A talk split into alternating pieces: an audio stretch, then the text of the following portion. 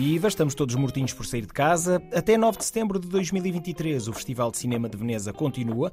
Foram apresentados já muitos filmes e, embora muitos atores e realizadores não marquem presença devido à greve, há novidades em cartaz para os próximos meses até aos Oscars. O Tiago Alves conta o que tem visto por lá.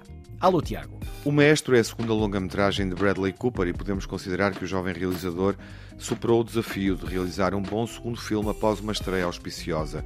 O Maestro é musical, como sucede com Assim Nasce uma Estrela.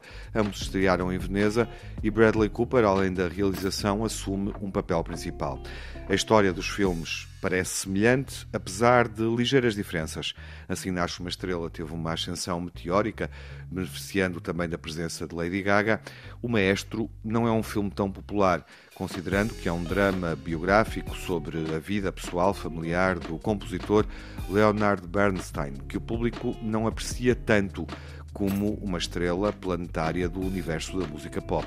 Mas curiosamente, O Maestro é um filme mais sólido e até exigente do ponto de vista da realização com uma complexidade e sensibilidade artística maior. Assim nasce uma estrela, estreou em Veneza fora da competição, depois foi nomeado para os Oscars.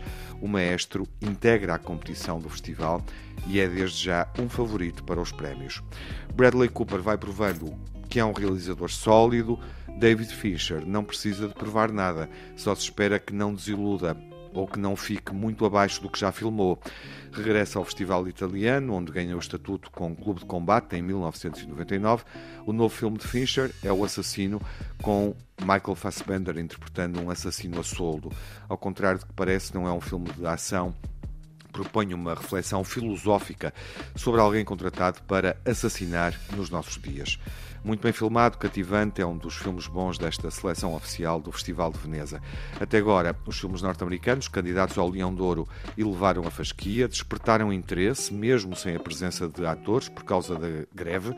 Fassbender não apareceu, e Bradley Cooper foi solidário com os colegas. Podia ter apresentado o filme na qualidade de realizador, mas não esteve presente. Muito obrigado, Tiago Alves. E de Veneza vamos para o Porto. Hoje o Mortinhos vem da cidade das Gôndolas para a cidade invicta e passa por lá a maior parte do tempo. Vamos começar por falar de cerveja. No World of Wine, ou WOW, como se costuma dizer também por lá, eh, no Porto, eh, acontece o festival Craft e ocupa a praça principal ao ar livre de 7 a 10 de setembro, portanto começa no final desta semana e ocupa o fim de semana também. Todos os barris vão dar ao UAU.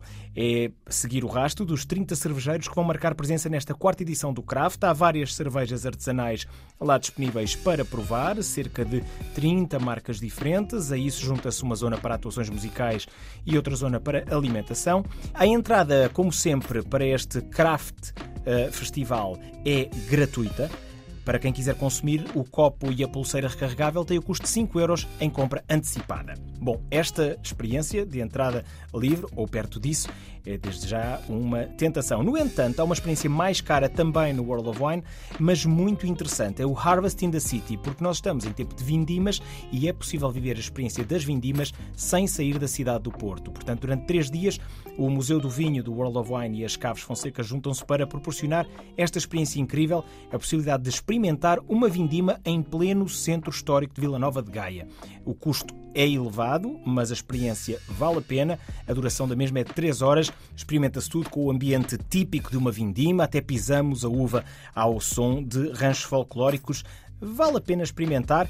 Também no Porto, nunca é demais lembrar que há a Feira do Livro a decorrer nos Jardins do Palácio de Cristal. Já falei disto recentemente, mas hoje há um detalhe que vale a pena ter em conta. Na Concha Acústica, que é um espaço ao ar livre dentro dos Jardins do Palácio de Cristal, onde decorre a Feira do Livro do Porto, há um colóquio hoje à tarde com Ricardo Araújo Pereira a falar sobre Manuel António Pina. Exatamente, RAP vai falar sobre MAP.